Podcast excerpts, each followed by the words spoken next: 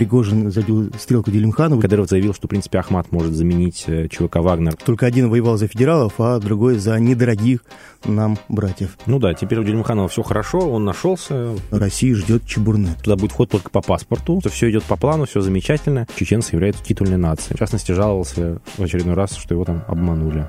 Лох. Девять лет человек ходил с поддельным паспортом. Да, не просто ходил, он в полиции служил.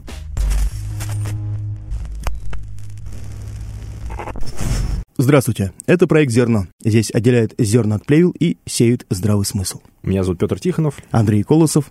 И сегодня у нас будет новостной выпуск. Поговорим о событиях последних недель, которые нас зацепили. А помогать нам будет Илья Сергеевич Дианов, глава медиа УБ. Здравствуйте. 14 июня в средствах массовой информации появилась э, очень странная новость. Адам Делимханов, депутат Государственной Думы и такой важный достаточно чеченец, а, был то ли ранен, то ли убит в результате украинского обстрела. Но позже эта новость стала как-то очень странно э, развиваться. Э, все э, источники заявляли совершенно разное. Э, в Государственной Думе заявили о том, что сначала не могут с ним связаться, потом заявили, что смогли, но он на самом деле не убит, а ранен. Потом Кадыров начал писать что-то в своем телеграм-канале. Что он, что он пропал, э, его близкий брат, или как он там Да, называет? да, да.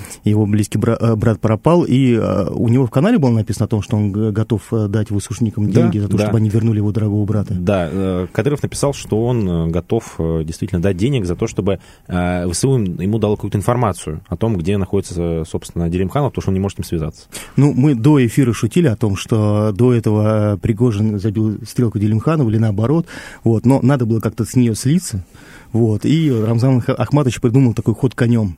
Типа, давайте, что человек пропал, там у нас на- где-то в разборках, ну вот, будем сейчас его искать. И э, другая история о том, что э, Рамзан Ахматович уже не первый раз э, заходит э, с историей с деньгами для э, ВСУшников. Может быть, действительно ему стоит открыть какой-то дебетовый счет на Украине, чтобы деньги там лежали уже и не париться наперед. Киви кошелек. На самом деле, э, Делимханов для Чечни человек важный. У него как бы статус формальный депутат Государственной Думы, мол, ничего особенного, но на самом деле он очень приближенный человек к Кадырову. Кадыров даже говорил, что он может стать его преемником в случае, если Кадыров с поста уйдет. А, И совсем недавно а, Делимханов был участником самого, наверное, крупного, ну, одного из самых крупных э, медийных конфликтов, конфликта Пригожина и Кадырова, а, который начался еще давно, там, с э, стародавних времен, но, э, ну, еще с тех времен, когда а, Кадыров заявил, что, в принципе, Ахмат может заменить ЧВК «Вагнер» в Бахмуте. Но вот тут Делимханов а, заявил, что Пригожин кричал на весь мир о проблемах и, значит, пригласил его встретиться и поговорить для объяснения того, что непонятно. Ну да, теперь у Делимханова все хорошо, он нашелся, в принципе, Да. находится в Чечне, там даже Алудинов ему не нужен, чтобы его спасти. История с Пригожиным немножко подустыла, Да. забылась. Но на самом деле история достаточно интересная. В первую очередь, наверное, даже интересная не самим Пригожиным, а тем, что в этот конфликт вмешался Дмитрий Уткин, собственно, у которого позвонил Вагнер, который с э, как бы, военной части э, в свое время Вагнер и организовал. Потому что он написал, э, на самом деле, достаточно такой емкий и вежливый, но при этом э, интересный текст. Э, Говорил он, к примеру, что он всегда готов с ним встретиться как мужчина с мужчиной, в частности, потому что они друг друга неплохо знают, поскольку знают друг друга еще с первой и второй чеченских войн. Да. Только один воевал за федералов, а другой за недорогих нам братьев. да. Собственно, Вагнер тогда был в ГРУ. Делимханов обиделся на то, что Пригожин не знает, где Ахмат, но нам теперь точно известно, он в Белгороде. Да, потому что, как, в общем, заявил э, и Алудинов, и Кадыров, что, значит, теперь Ахмат будет защищать Белгород. Вот, мол, они там встанут на границе и никакую ДРГ не пропустят. Вот. Не знаю, добрались ли они до границы, как бы фотофиксации этого нет, зато есть замечательные фотографии того, как Ахмат отдыхает в Белгороде. А вот эти зам- замечательные машины Ахмат Сила у главной гостиницы. Да, гостиница, пятизвездочная гостиница «Континенталь», в которой а, сутки проживания стоят от 5000 рублей. Пока э, беженцы из Щебекина ютятся а, где-то на стадионах, в хостелах, ну, в общем, грубо говоря, бедненько, а господа из Ахмата а, чувствуют себя довольно защищенно. Да, почти на передовой зато. Да. Не удивлюсь, если это оплатила Белгородская область. В Москве приезжий садовник жестоко зарезал депутата от «Единой России», а также нанес множественные ножевые ранения его жене.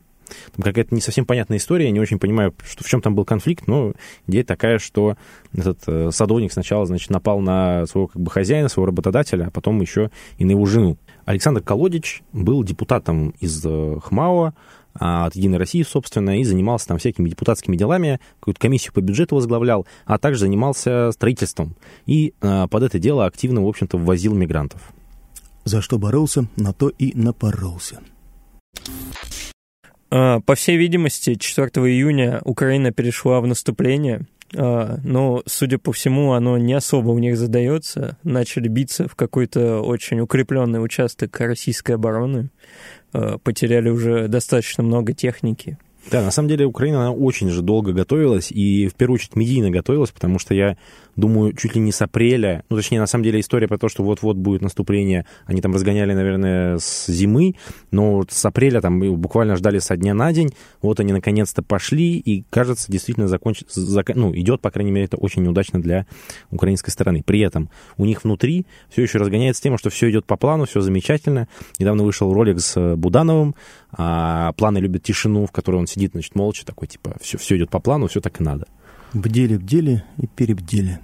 Да, и на самом деле, э, мне кажется, что э, чем больше на Украине разгоняются вот эти настроения, что все хорошо, все сейчас, короче, вот, вот-вот и Бердянск падет, вот-вот российская оборона будет разрушена, тем тяжелее будет психологический эффект, когда наконец-то украинцы обнаружат, что, кажется, нет.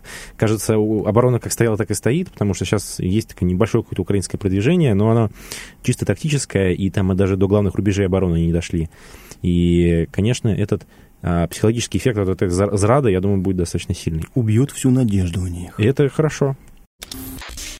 6 июня было разрушено Каховская ГЭС и началось затопление Херсонской области. Да, не совсем понятно, из-за чего это произошло. А, ну, Украина, разумеется, тут же обвинила Россию, в принципе, как и Европа. А, но как бы история действительно не совсем понятная. Как бы, с одной стороны, можно предположить, что поскольку Украина как раз э, начала свое наступление, то Россия таким образом хотела смыть там каких-то там украинцев э, и помешать им э, развивать это наступление. Но тогда это немножко не своевременное действие, потому что нужно было подождать, пока украинцы переправятся, соответственно, на нашу сторону, разрушить ГЭС, они бы остались без снабжения, это была бы просто идеальная победа, достаточно легкая, поэтому здесь как бы не совсем понятно. Для чего это украинцам тоже, на самом деле, непонятно. Да, э, ну, украинцам вроде бы это тоже во вред, потому что действительно это им помешало, потому что а, там теперь какое-то такое болото, на которое будет сохнуть еще один миллион лет, не говоря уже о том, что большой ущерб экономике нанесен. Правда, больше, опять же, России, чем Украине. Но есть зато теперь отмазка, почему не получилось контрнаступление. Наступление просто. Ну, про наступление. А, ну, в общем, да, действительно. А, на самом деле, мне представляется самой, может быть, логичной версией, что она разрушилась просто сама собой. Потому что украинцы по ней уже долбили. Ну, ракетами. была история, да, что год назад практически да. были удары ракетами, непонятно, украинцами, с российской стороны, я точно даже не помню. Ну, э, судя по точности, украинской стороны, потому что российские ракеты, чтобы попасть в мост, это надо постараться. А, вот, и после этого, ну, она, в принципе, была достаточно ветхая, поэтому можно предположить, что она действительно просто из-за вот большого потока воды, который как раз образовался к началу Естественным путем просто разрушилась, и все. Ситуация ужасная, э, затопило большое количество городов, люди остались без жилья, их э, эвакуируют буквально на лодках из подъездов, и достаточно много видео уже появилось об этом. И не все люди даже собираются уходить из своих домов, что странно. Ну, вообще, на самом деле, действительно, мало того, что огромное количество домов просто разрушено, мало того, что Шебекина обстреливаются, так теперь еще и огромное количество людей из Херсонской области вынуждены быть в ПВР, потому что их жилье просто уничтожено. Не конечно. только людей, но и животных. И животных. Да. В Ульяновской области произошла трагедия. Более 30 человек погибло от употребления суррогатного э, сидора. Да. Этот сидор был произведен из метилового спирта, а у спирта этого история довольно захватывающая, потому что он изначально был еще в 2012 году изъят и хранился где-то на складе в на складах МВД. Да. А затем, а, соответственно, его оттуда украли. Что с ним да, причем было? украли, кажется, сотрудники какие-то. Mm-hmm. И потом перепродали а, какому-то там... Да, а, замечательному человеку вот эта вот барабанная дробь, зовут его Гусейнов Анар Афат Аглы. Mm-hmm. Да, ну и, собственно, он произвел, произвел этот напиток, на его предприятии он был сделан ну и затем э, распространен по сети. Год назад этот Аглы уже получал а, административное предупреждение за то, что он а, делал паленый алкоголь, и а, лицензия на производство алкоголя у него закончилась уже в начале этого года. На самом деле, конечно, история ужасная, в, в том числе и потому, что ну, относительно привыкли мы, да, слышать истории, как кто-то отравился водкой там на метиловом спирте, Но сидр, ну, это как бы точно напиток, от которого не ждешь э, того, что он будет э, убивать, и тут вдруг э, такое огромное количество людей погибло. По сути, этому Аглы должны дать пожизненный срок, потому что он убил больше 30 человек. То есть, э, как он мог, производя алкоголь, не знать, э, что ему дают не тот спирт, который можно пить. Ну, что метанол — это технический спирт, который убивает людей. Да, да. Путин на совещании с постоянными членами Совбеза, посвященном вопросам межнациональных отношений, сказал, «Недоброжелатели пытаются раскачать ситуацию внутри России, но мы не позволим им это сделать». Да. Интересно, кто эти недоброжелатели и кто вообще раскачивает ситуацию в России. Вот недавно было заявление, к примеру, Рамзана Кадырова о том, что чеченцы являются титульной нацией. Вот это не раскачивание? Вот то, что большое количество мигрантов завозятся в Россию, и они живут своими анклавами, это не раскачивание лодки? Или то, что коренное население России, русские и другие коренные народы а, воюют и погибают на, на СВО, а господа из Таджикистана и Узбекистана на спортивных площадках у нас развлекаются и не служат у нас в армии, потому что у них двойное гражданство и не положено им служить вообще. Да, вообще Путину понравилось общаться, видимо. Он еще недавно тут с военкорами встречался. А, и в частности, жаловался в очередной раз, что его там обманули. Да, и, кстати говоря, а, говорил о некоторых соглашениях, которые были достигнуты с Украиной еще в марте прошлого года а, по какому-то перемирию. И тут интересно, что эти соглашения как бы несколько подтвердил Лукашенко. Батька, что собирались брать Крым в аренду? Да, да, что, ну, во всяком случае, как говорит Лукашенко, что там говорилось о том, что якобы Крым будет э, взят России в аренду на какой-то какой там срок, а, но вот э, сорвали сделку эту. Сейчас э, Лукашенко говорит, к ней уже вернуться, конечно, невозможно. И Владимир, Владимир Владимирович опять сказал, что его обманули. Ну, да. Он очень часто говорит, что его обманули. Очень, ну, действительно, хочется сказать, лох. Мигрант из Азербайджана стал полицейским по купленному паспорту Российской Федерации. 35-летний Мурас Г. из азербайджанского города Ганжа переехал в Москву и легко обзавелся поддельными документами. Еще в седьмом году он купил паспорт и оформился в районе Солнцева, официально не вступив в гражданство Российской Федерации. По поддельному паспорту иностранец в том числе стал сотрудником полиции. Он служил в отделе аэропорта Внуково и был там оперативником. Оказалось, что в органах правопорядка иностранец трудился с 2014 года, дослужился до звания старшины и с октября 2022 года у него должность оперуполномоченного. Вот в отношении Мураза а, возбудили дело по статье «Подделка документов».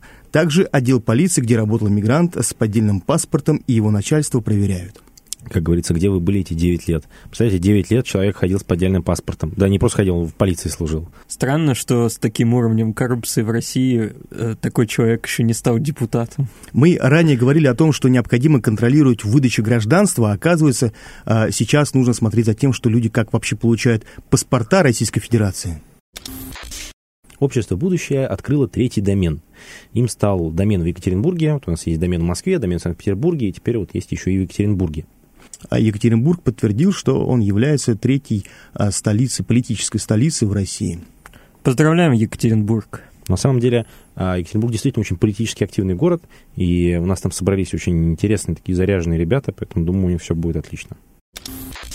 Между Санкт-Петербургом и Москвой запустили бесплатный фур. Да, собственно, это, об этом было объявлено 14 июня. Там, на самом деле, достаточно долгая история, как э, КАМАЗ готовил свои фуры к запуску, и вот, наконец-то, их запустили. А, правда, сейчас пока это скорее такой тестовый режим. Но там, они... по-моему, только одна фура. Ну, они просто не совсем беспилотники, потому что всегда рядом сидит э, человек, который сопровождает машину, потому что там необходимо ее заправлять, необходимо менять колеса. Но я так понимаю, что это тоже относительно временно, потому что потенциально же можно построить и станции заправки, на которые будет она, собственно, заезжать, и там ее заправщик будет заправлять. А, ну, то есть, короче, она, у нее будет запрограммирован маршрут с определенными остановками. А, и я так понимаю, что, в принципе, планы достаточно амбициозные у КАМАЗа, потому что, а, собственно, компания, которая разработала программное обеспечение, сам КАМАЗ планирует расширять это дело. Сейчас а, ходит, э, ну, так вот, первая, первая фура, планируют э, вскоре к июлю еще три машины запустить, и потом к 2024 году вообще 18 э, фур пустить так, такого рода. Да, и еще маршруты расширить, потому что сейчас они ходят только до Санкт-Петербурга, а они вот хотят еще до Казани и Екатеринбурга. Ну, потенциально все это звучит красиво, но а, еще потенциально России ждет Чебурнет. Да, на самом деле, да, это интересные новости, которые очень хорошо идут в паре, потому что действительно а, заявлено, что к концу года в России заработает пилотный проект э, Рунета 2.0.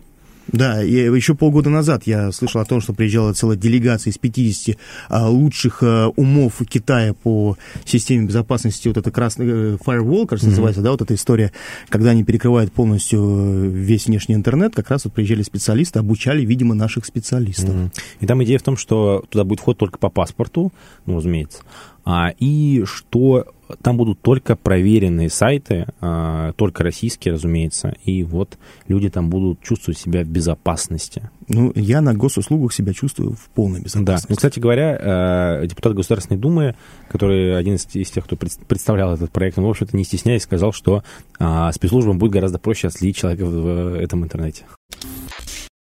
Друзья, это все новости, которые нас зацепили за последнее время. Да, э, ну и по классике, подписывайтесь на наш канал, ставьте лайки и становитесь нашими патронами на Бусте, потому что мы существуем благодаря вашей поддержке. Спасибо за внимание. Пишите комментарии.